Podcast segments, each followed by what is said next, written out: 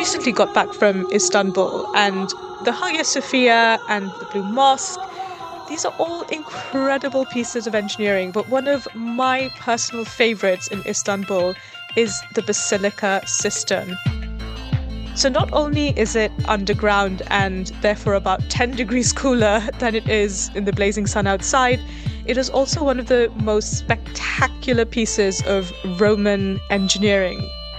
And what it is really is this huge cavern that the Romans used to store water. And when I went and visited it recently, it just kind of occurred to me how important water has always been, how central water has always been to human settlement, to human civilization. And if we did water well, then we thrived. And if we did water badly, we didn't survive. You know, it's really as simple as that. But what about today? What is the story with water now? we have come to think of water in terms of scarcity or danger, flood, but that's not an innately human way to look at water. In the West, do we really value water as much as we should be? Have we almost over engineered our solutions? Should we be learning from other cultures around the world, or should we just be taking a step back and allowing water to do its own thing? I'm Roma Agrawal, and you're listening to Create the Future, a podcast by the Queen Elizabeth Prize for Engineering. Today, we're talking about all things water. I've got two brilliant guests with me. The first is Erica Gies, who wrote about water and climate change in her book, Water Always Wins. What we have now is a lot of fast water, and fast water is actually the source of a lot of the flooding and water scarcity that we're seeing today. My second guest is Yewande Akinola. She's a chartered engineer and she specializes in sustainable water supplies. So, when we open our taps and keep them running as we wash our teeth, it's not just the water we're wasting, we're wasting energy as well.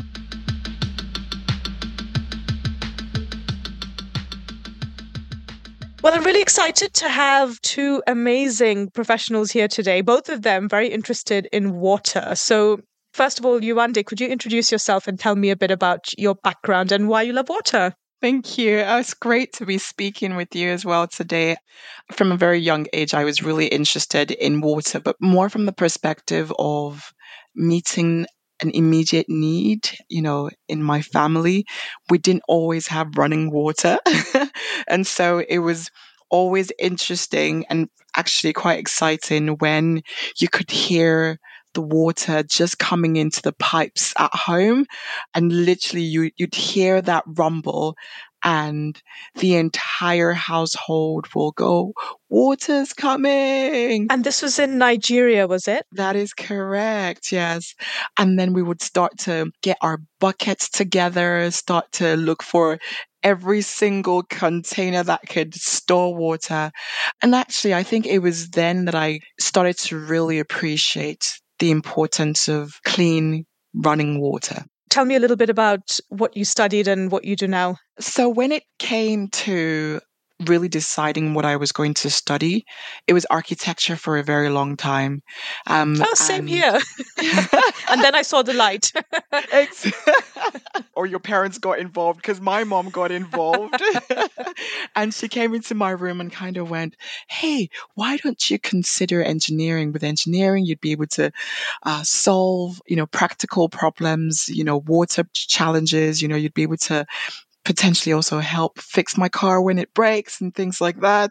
It was at that point I started to really then think about engineering. I still wasn't very convinced, but then I applied to two universities to study engineering and the other four universities to study um, architecture. The degree that I eventually kind of went for was titled Engineering Design and Appropriate Technology. And it just had this wonderful bias towards developing countries. And so I connected with that, you know, on so many levels. But yes, that was kind of the start of my formal water engineering journey. That's brilliant. Erica, I would love to hear about your fascination with water and also tell me a little bit about your background and, and what you do now. Sure, yeah. My name is Erica Gies, and I'm a journalist and the author of Water Always Wins Thriving in an Age of Drought and Deluge. And I am from California, and California is a place where almost everyone has some level of obsession with water. And that's for a couple of reasons because the climate there, even before climate change, has always been sort of, you know, heavy rains for a while and then longer droughts. And because agriculture has become such a big thing there over the last century or so, uh, and, and water has been extremely over allocated. So everybody's kind of anxious about water a lot of the time. Um, when I was a kid, there was a drought and we had assemblies at school where they taught us how to conserve water. And then also, my family did a lot of hiking and camping, and uh, a friend of my age that we went with, she was a swimmer, and I love swimming. So we uh, sort of had a dare with each other that we would swim in any body of water we came across. So, you know, the Pacific Ocean, alpine lakes with ice in the middle, rushing rivers, we swam in them all. And so that really brought kind of water's wild side uh, close to my heart. And then when I became a journalist, I wanted to cover the environment because that was something that I always cared a lot about. Uh, when I very first started, there was an editor. I pitched a story about conservation of some critter and he said, No one cares about that. Oh, gosh. That's not the response you want. this was like 20, 25 years ago. um, and so I started writing first about renewable energy and then about water because I found that even though these subjects are a bit wonky, um, they're something that everyone has to care about on some level because they're so critical to everything that we do. And I moved more toward water exclusively just as I began learning more and more about water. And it's just endlessly fascinating. You know, it's getting up to so many different things. It has such complex relationships with soil and underground and microbes and beavers and people. So, you know, there's always more to learn and it's just so complex and fascinating and important. Absolutely. I mean, I so I have a slight obsession with concrete, as listeners will know, and I talk about how concrete is the second most used substance on the planet, which blows my mind, really. Obviously, water being the top on the list. And I, what I'd love to get from each of you, and Erica, I'll start with you, is why water is so important. And you started to kind of touch a little bit on that on the different complex systems in nature. So maybe if you can talk about the nature stuff, and then Yewande, I'll come to you about how it relates to like urban life and so on. So, Erica. So, I think in the dominant culture, and by which I mean Euro American culture that's been exported around the world through colonialism and capitalism, we, in that context, have come to think of water in terms of human need, right? So it's all about scarcity or danger, flood. And so, in that sense, it's either a commodity or a threat. But for my book research, I went around the world and I found that's not an innately human way to look at water. There are many other cultures that see water as a friend or a relative. And, you know, that may sound a little woo woo to some ears, but in fact, it encourages systems thinking. It encourages seeing water as an entity with agency and understanding that you need to make space for its complex relationships and systems because if you don't there's a lot of um, problems right? So in the dominant culture we have this attitude of what can water do for us but in these other cultures there's much more of a sense of that being a reciprocal relationship and you need to care for water in order for water to continue to provide what people need. And so, yeah, it's incredibly complex. And the scale at which we have interfered with that natural water cycle is really, really extreme. So, on a global level, um, humans have drained or filled as much as 87% of the world's wetlands, dammed and diverted two thirds of large rivers, and just since uh, 1992, the land area covered by pavement in our cities has doubled.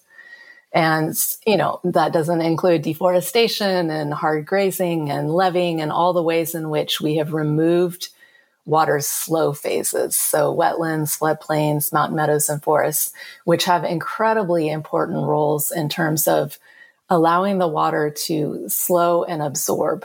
Soil, when it has a lot of organic matter, um, can absorb orders of magnitude more water than damaged soil. So, you know, that reduces flooding, that allows the water to filter underground. Underground water supplies surface water in the dry season, which is something that a lot of people don't realize.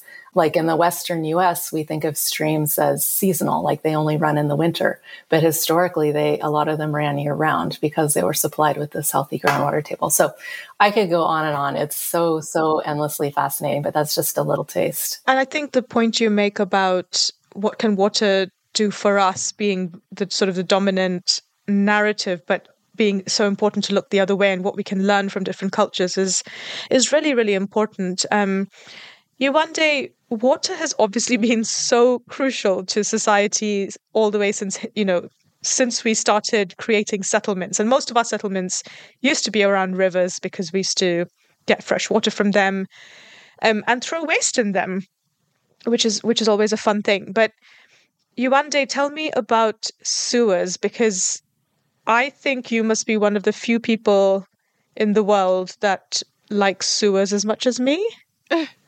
a slightly weird thing. Erica, may- maybe you're a sewer fan as well. I don't know. I, have been in them. Um, I'm interested in them. I'm not sure I would call myself a super fan. you know what? Sewers are, are really interesting, right? Because they're there, but they're not there. They exist beneath our feet and kind of do what they, you know, were designed to do without interfering, but we totally rely on them, you know, to live the quality of life that we live. So in the 1800s in the UK, the cities pretty much just stank. You know, London was not the London that we know today. It didn't smell very nice at all. No, I wrote about this in my first book, Built, actually, and everyone had cesspits. So they basically stored all of their poo and other stuff in pits, and then they were throwing dead bodies into the you know to rivers and um, into the Thames, basically. And then we were drinking from it. And then we were surprised that we were having these awful, you know, cholera epi- epidemics. So, yeah, London was not a very nice place. And then you said that there was an engineer who came to try and fix this? Yes. So in the 1800s, an engineer called Joseph Bazalgette decided he was going to do something about it. He was met with huge opposition, actually. You know, he knew that this needed to be the solution, but it took him quite a lot of convincing other people and speaking to other people to get everybody on the same page. And actually, again, back to how we operate as societies, um, it became a political thing. Um, especially when the upper class started to also suffer from, you know, the fact that London was a stinking city pretty much. he got the support that he needed and created an incredible network of what are essentially huge piped systems running um, under our feet to take away waste and wastewater. So that's like, I guess, in the Western world, one of the biggest and earliest systems of removing waste. And um, in fact, yes, over time, as the water in London cleared up, then the cholera epidemics reduced and the health of people was revolutionized. And so, you know, we're really talking about our fundamental health um, related to water. Erica, you've written in your book about how we may have forgotten some important lessons from our past and historically about how water behaves. So, could you maybe give us some examples of earlier practices or attitudes that we had towards water that we can learn from today? Yeah, sure. It's it's hard to choose a few because uh, there are so many.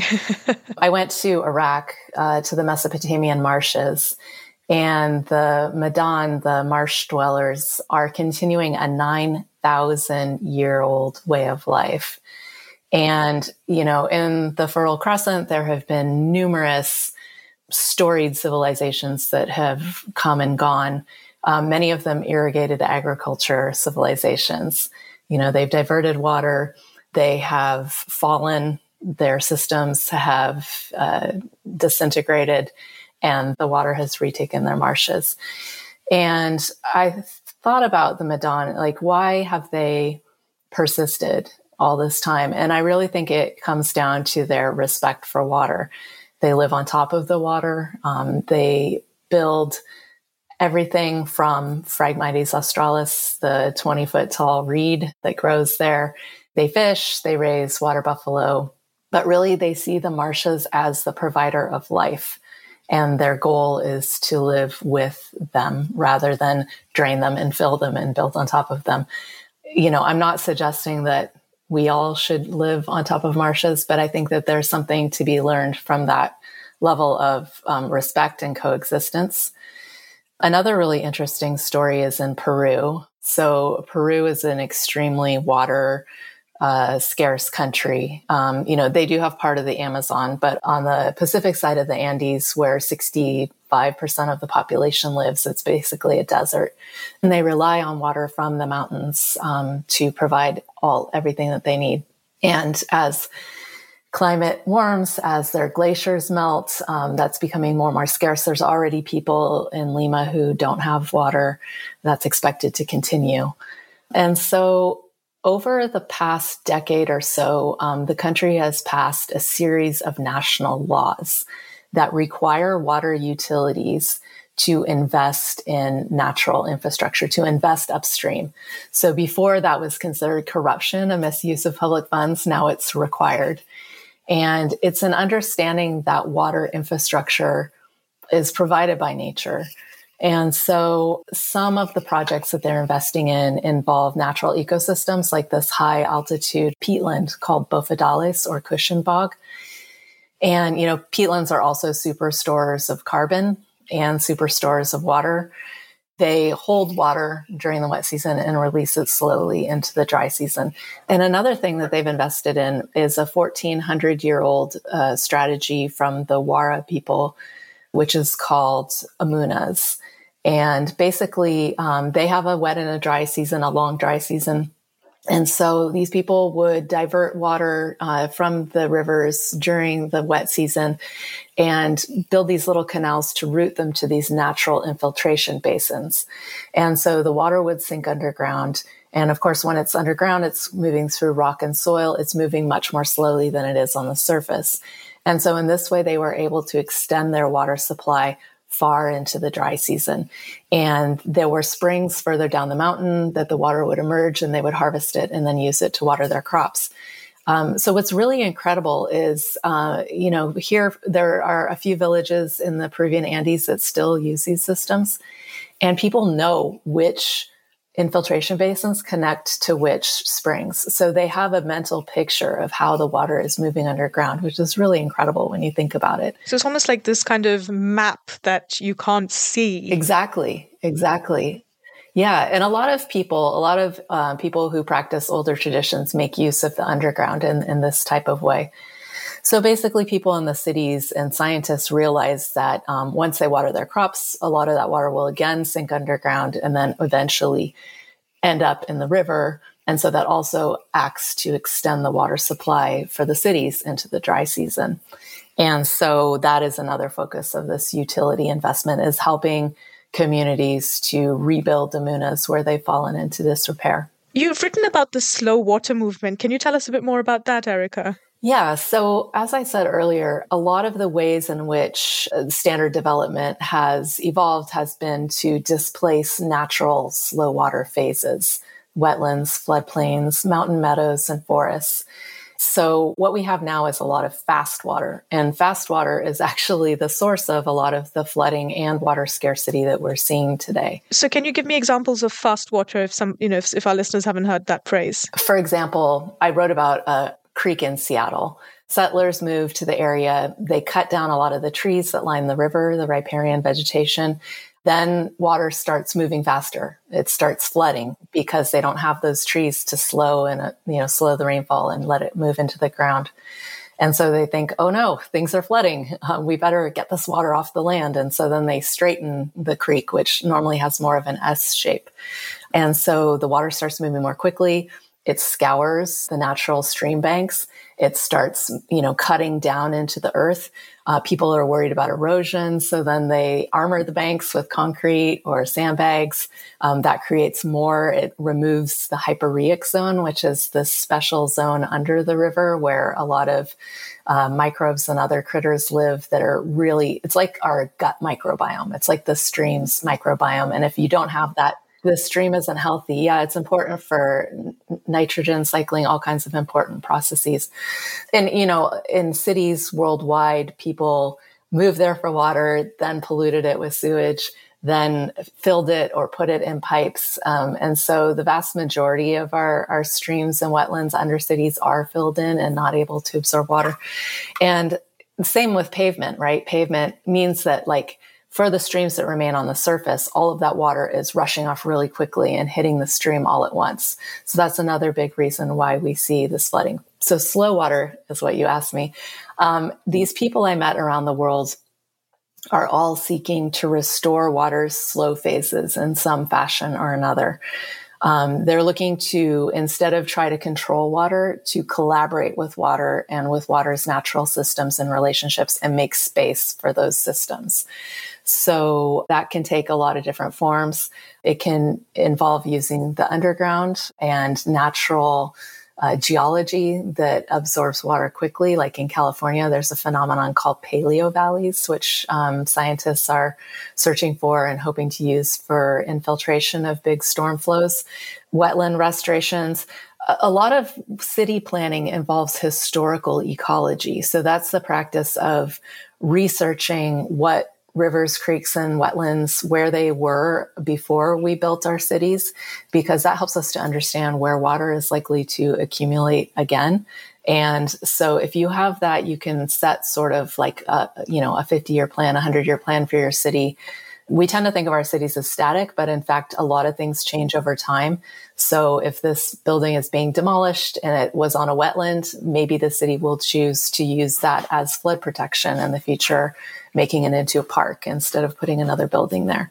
So um, there are many, many different ways that people can help water find its slow phases again. That's what slow water is. Amazing. Um, Yewande, I'm interested as you know, from an engineer's perspective, I can see this need to consolidate or like put banks in or try and fix stuff. What do you think the approach is as an engineer towards water so that we we kind of don't create these issues of the form that Erica's talking about. Do you know what? Just listening to Erica, I'm just like, this is just so incredibly fascinating, like how it all, you know, kind of weaves together especially in terms of i guess the engineering process you know i was i was thinking gosh so at what point are engineers involved and, and actually what can they be doing at those different points as well if i think about you know why i got interested in in water and water engineering, you know, it was pretty much the skills I'm going to develop now would help me bring positive impact to people's lives because I'll be able to design systems that then allow people have good clean water to drink running water. Um, and so things like my, you know, my third year project was based out in Ghana. And I think a lot of engineers kind of initially have that approach. They want to be able to get clean water to people's homes. You know, they want to be able to take wastewater safely out of people's homes through to the right treatment plants disposed of in the right way but but actually what I'm starting to see is that remit just kind of broadening out, you know. So, in addition to have that positive impact in terms of getting good quality water to people's homes, engineers are having to think about the impact of infrastructure and systems and actually people's behaviors on our immediate environment. It's interesting um, listening to that. Uh, one thing I found from people around the world, including from engineers, is people telling me that a lot of the engineering schooling that's happening is still very much set in the past. And a lot of young people are much more interested in environmental engineering, you know, an intersection of disciplines that would allow them to uh, sort of multi solve instead of this single focus problem solving that sort of leads us to negative unintended consequences that then we have to solve and then we have to solve, et cetera. I hear from younger people that there's a real hunger for this, but that in many, many places, they're not getting this from their engineering education. And I think maybe part of the reason is it's, it's really thinking outside the box. So unlike these projects, which are kind of the same around the world, you know, slow water solutions are not centralized. They're distributed across the landscape.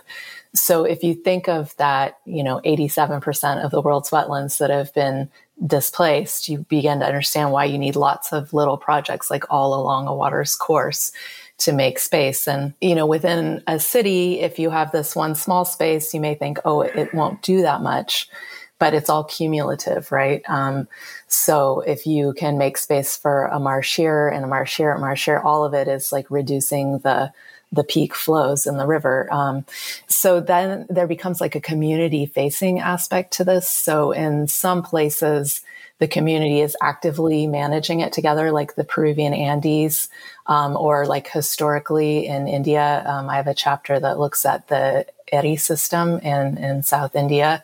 That was communally managed as well, and, and remnants of it exist today and are being brought back. So in places like the US, or the UK, it might be hard to imagine that. And so there might still be experts in charge, but maybe there's a public facing component like education. Um, so if you are restoring a floodplain uh, uh, within a city to a park, maybe there's signage explaining what the landscape is doing and how it's interacting with water and why it floods if necessary and what plants might be there. And I'll just add that these projects are more environmentally just than our current systems. So I think a lot of people are familiar with the idea that levees increase the height of the river, right? Because you're taking away that floodplain space. And so they can become an environmental justice issue. Like if this community can afford a levee, but this community can't, then you're putting more flooding onto that community that can't afford the levee. But dams are also um, an environmental justice issue. So there was a 40 year survey that found that dams brought water to 20% of the world's people but decreased water availability to 24% of the world's people. So, in so many of these projects, I see that you know, we kind of have this scarcity mindset, particularly when it comes to, oh, we don't have enough water. We have to hold on to our water. But when you care for the water systems, they can actually produce more water. Um, I reported a story after the book in southern Arizona and northern Mexico where they are doing this again, you know, settlers came, they deforested the land, they grazed it really hard. Um, the water now like runs off really fast, cuts deep ravines, um, and then is only there for, you know, a very short time, sometimes only hours. So they've been doing this older practice, this older indigenous practice of putting small rocks within the watersheds. And um, a scientist uh, from the U.S. Geographical Society measured, like she did a paired watershed study with one that had a lot of these treatments and one nearby that had none. And the treated stream actually was producing 28% more water. And it's because, um, you know, when the water is just running off of the rock, it's evaporating immediately. Whereas if you're slowing it, if you're creating wetlands where there are drylands, then that water infiltrates into the ground and supplies the stream and, and keeps it running much longer and actively provides more water. So I guess the reason I wrote this book, Water Always Wins, is because I felt like there is so much in our dominant culture and the way we think about water that is causing problems for ourselves.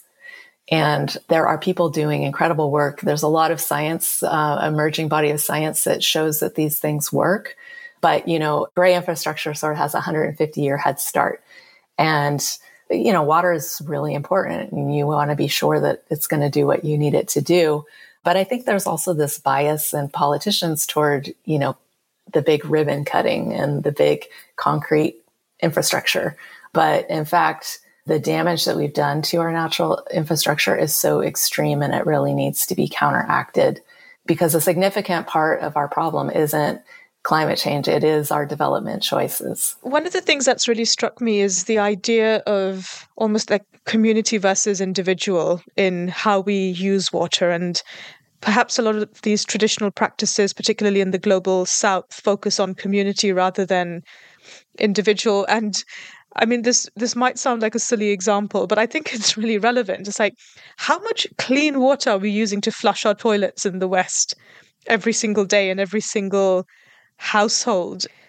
Should we be kind of in the West be looking towards almost older ways of living or different or more communal ways of living to help with this situation? Yewande, do you have any thoughts on that? Yes, I think the, the answer to that question is yes, we should. We came up with standardized systems, right? And I think that kind of became very restrictive.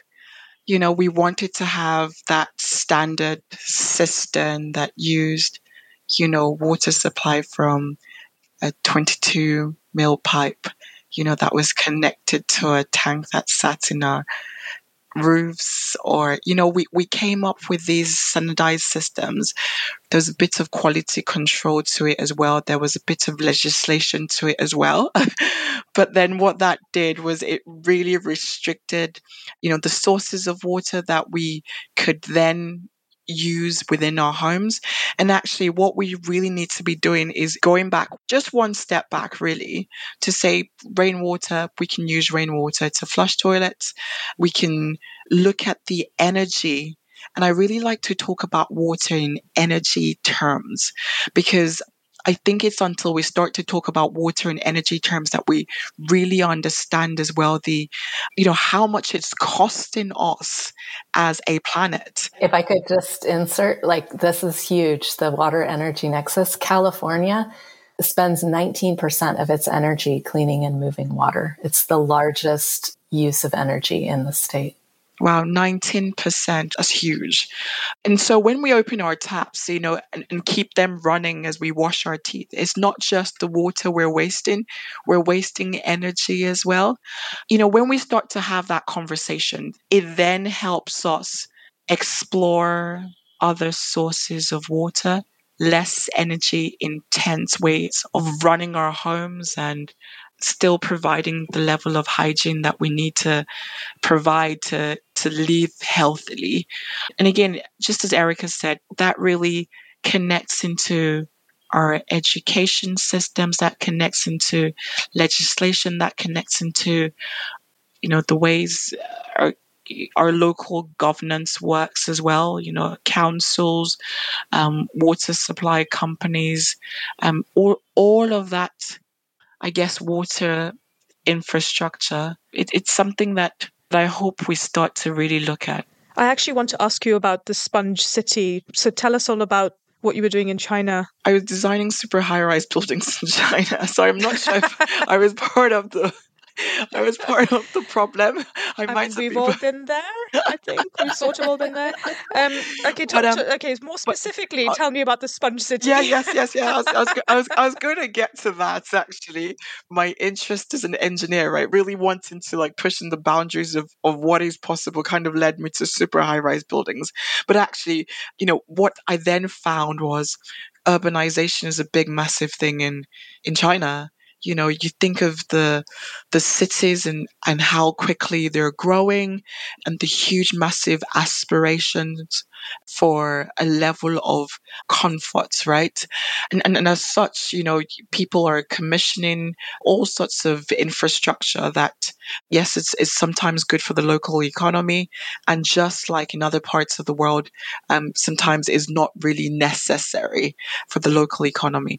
Um, but then one thing we you know had to do and work on alongside designing incredible spaces to exist in was these very intentional interventions, aspects of design that make what you call a sponge city. So permeable pavement in a way that you knew that the water flowing over a paved area was actually going somewhere and going to the right place as against causing flooding, you know, further down the line, ensuring that, you know, there were you know, wetlands in, in, in areas that we were taking away a natural course, canals where we needed to have canals.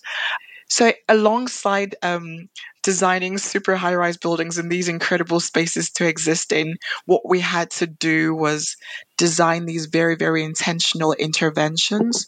China calls them sponge cities, and they have estimated that I, th- I think about 624 um, cities are prone to flooding. That's huge, right? And so it's essential. You know, there's no way, two ways about it. Every single city has to have a sponge city approach to ensure that we're not putting people's lives at danger. If I could just add one thing about sponge cities, because I do have a chapter on that in my book. There have been some headlines recently about flooding in Chinese cities and, oh, you know, sponge cities isn't working. It's really a question of scale, right?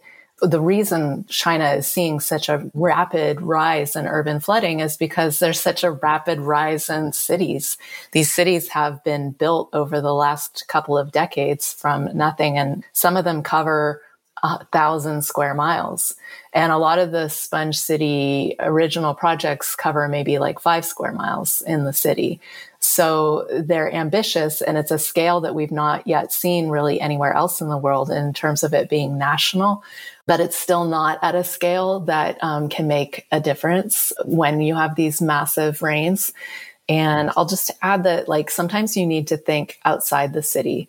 So Yu Kongjian, who is a landscape architect uh, who perhaps initiated the sponge cities concept, he talks about managing the landscape. And, you know, that can mean if you have a floodplain just above the city that maybe has marginal agriculture, you know, you could restore that floodplain and then that is going to absorb some of the water that might otherwise flood the city. So it's a question of scale. So, you know, we've got this sponge city thing where, you know, we're building and then we're trying to manage waterways, but there's there's a different approach one that's also being done in the UK, where instead of trying to hold back the sea and prevent flooding and build walls and use that concrete, we're actually just kind of stepping back and moving away.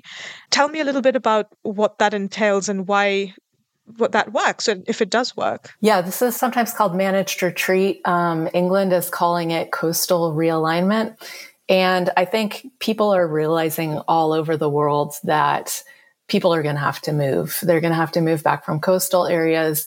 Uh, and there's a massive increase in inland flooding as well, partly from these development choices that we've been talking about, and partly because with um, higher seas, you have storm surges that push far inland up rivers. You know, this is a really tricky question. Like, how do we get people to move? How do we do this equitably? Um, how do we pay for it? But it is increasingly understood that it will have to happen in some places. So England has taken the perspective with its vast, vast coastline that um, it needs to plan ahead for that. And it's crunched numbers in terms of how many properties are at risk and the cost of infrastructure, et cetera. But basically, there are a lot of places along the coast that have been protected by the federal government with things like shingle barriers and, and hard infrastructure.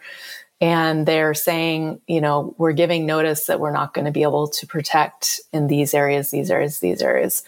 So I looked at the the Manhood Peninsula, which is down by Selsey. And you explained that this meant something slightly different than the manhood that we understand today. yes, uh, apparently uh, it derives from manwood, uh, which was a wood, a communal forest once upon a time. But there had been farmland that was increasingly at risk of flooding. The the risk of flood there was something like one in one year, so very high risk. Um, the federal government was spending something like three hundred thousand dollars a year trying to shore up these protections, and it would sometimes still fail. So basically. Um, they used money for projects elsewhere that were harming uh, habitat to restore salt marsh and coastal habitats in this area as protection. So if you can think of the coastal levee, they basically took that away. They built a long U shaped levee behind it. So the area behind was still protected, but this marginal farmland that they bought out from willing sellers was restored to salt marsh and then um, subsequent habitats. And that's a really important thing. There are a lot of coastal habitats that can protect us. Um, mangroves, salt and tidal marshes, barrier islands, eelgrass beds, um, oyster reefs, but it's a succession of ecosystems. And you really need that connectivity for the freshwater to flow down and supply sediment, um, for the tides to push in, for those things to mix. And if you cut those off with development, you are uh, harming the system's ability to maintain itself. But what's cool about these projects is that they can maintain themselves to a large degree if you give them the ingredients that they need. And so in this particular place, they estimate the risk of flooding is now one in 100 years. Uh, so it's a significant change. Oh, that's an incredible change. I'm guessing the insurers are very happy local area. Yeah, yeah. And, you know, the local people are happy too. And I talked to an ecologist who worked on the project, and he said, you know, initially people were really against it because we have in the dominant culture this instinct to think that a hard barrier is what's going to protect us best. And so people felt fear about this change and they worried that they, they would be more at risk. But they've come to understand that they are much better protected. And there's all kinds of additional benefits. They have um, much more area for recreation. It's boosted their tourism industry. People come to view wildlife. And so, yeah, the community is really for it now politics, local community, and slowing water down are my takeaways from from that solution. right. And you know, the UK isn't going to be able to afford to do this everywhere. This is a place where they had money for restoring habitat that they were able to put to this purpose. In some places, they are just going to, you know, give notice that they are not going to be protecting it. So that's a hard uh, transition for people who are invested in these areas, um, but it's a warning to people who might come that they shouldn't invest in those areas. And if I could just um, tout the work of a scientist at the University of Delaware in the US named A.R. Siders, and she's done a ton of work on managed retreat and how you you work with the community to do it together to ensure that you're moving towards something better toward a more just sustainable uh, community so it's it's tricky but it's increasingly important and I think it's also a matter of priorities. Like um, the Union of Concerned Scientists, which is a nonprofit in the United States, did a study looking at like how much would it cost to buy out coastal people who are at risk of flooding over the next 50 years. And it was something like, you know, 1.3 trillion, which sounds like a lot of money. But, you know, during the pandemic, the US government came up with some trillions of dollars for things. So, uh, you know, obviously that's not possible in countries that aren't as well off, but it is an example of how we can do big things if we choose to. It is. And I think it ties in a bit with what Yewande was talking earlier about that messaging of engineering and where, you know, what, what is the right solution for the right place and what's that forward look. And talking about forward look, I would love to hear from both of you. So, Yewande, I'll start with you what your hopes are for the future of the sector.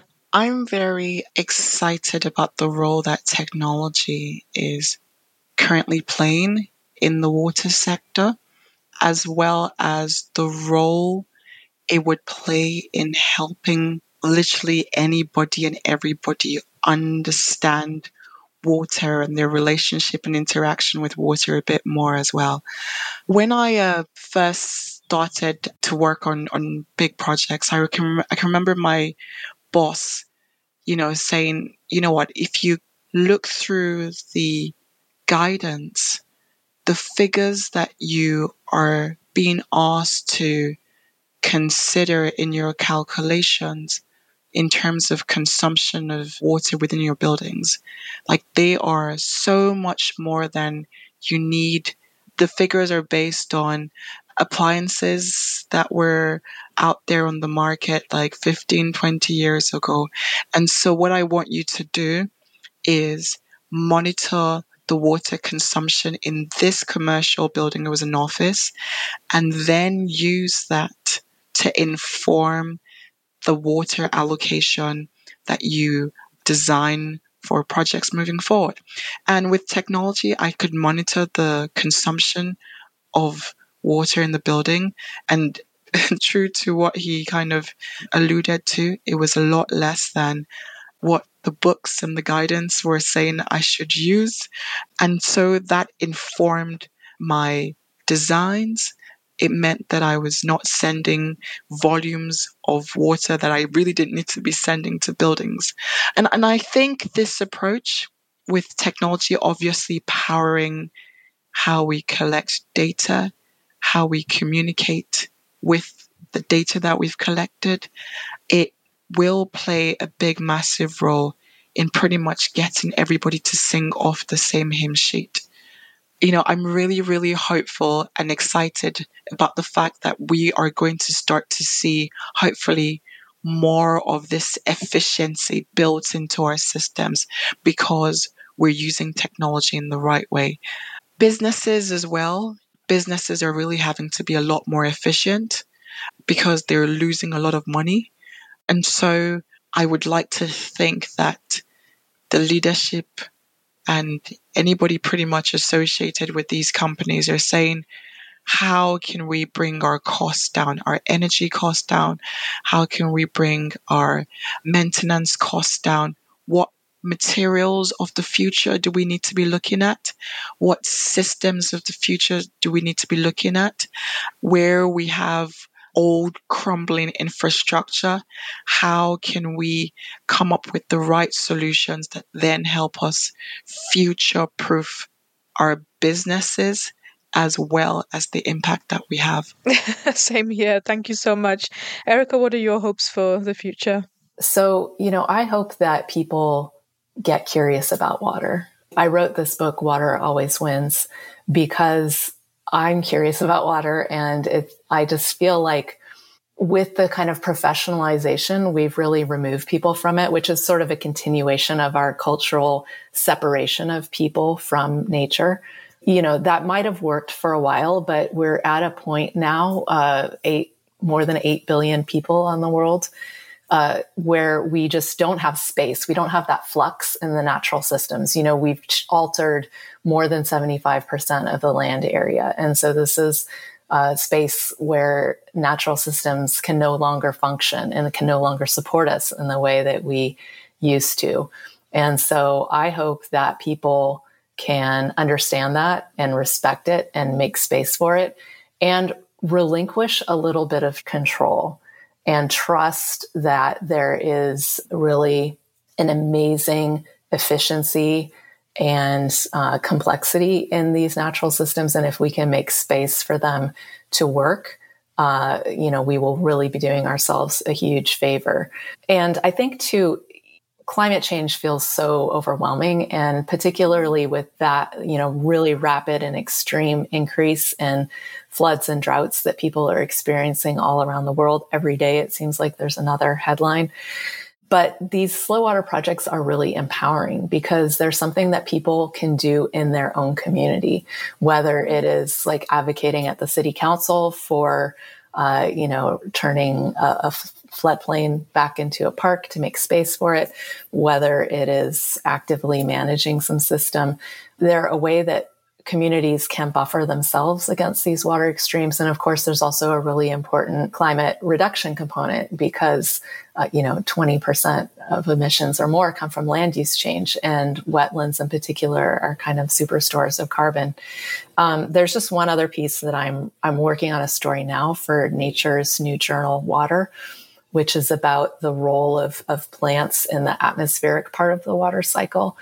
And that is something that I think very few people understand and are, are looking at. Um, there's important relationships with heat and wind and the ways that we have dried out the landscape and deforested and overgrazed are really impacting the floods and droughts that we're seeing in complex ways. And yes, you know, the air is getting warmer. It holds more water that increases drought and flood. But there's another component to it that's not really getting any attention that's very important. So I hope uh, that the science continues to progress. that people are curious about water, that people feel empowered to work together with their neighbors to do something meaningful in their own areas for slow water. And I hope that uh, engineering schools get more seriously behind environmental engineering and looking at these complex systems. Uh, because single focus problem solving has a, a pretty long track record of, of creating additional problems for us. I definitely have my fingers crossed that your hopes um, for the future of water 100% come true. And yes, again, thank you so much for joining me today. Thank you. Thank you very much for inviting me. What an interesting discussion about the world's most used substance on the earth, that substance without which we just simply can't survive as a species. And the thing that really struck me today is actually we shouldn't be over engineering things. And actually, in some cases, maybe moving away, removing concrete, removing restriction, removing almost that friction between natural and human made could be a good thing. And perhaps that means taking actually, you know, a literal and a metaphorical step backwards and just assessing how water actually works and then making sure that the solution we put in there is the best for water because ultimately what's best for water will be the best for us.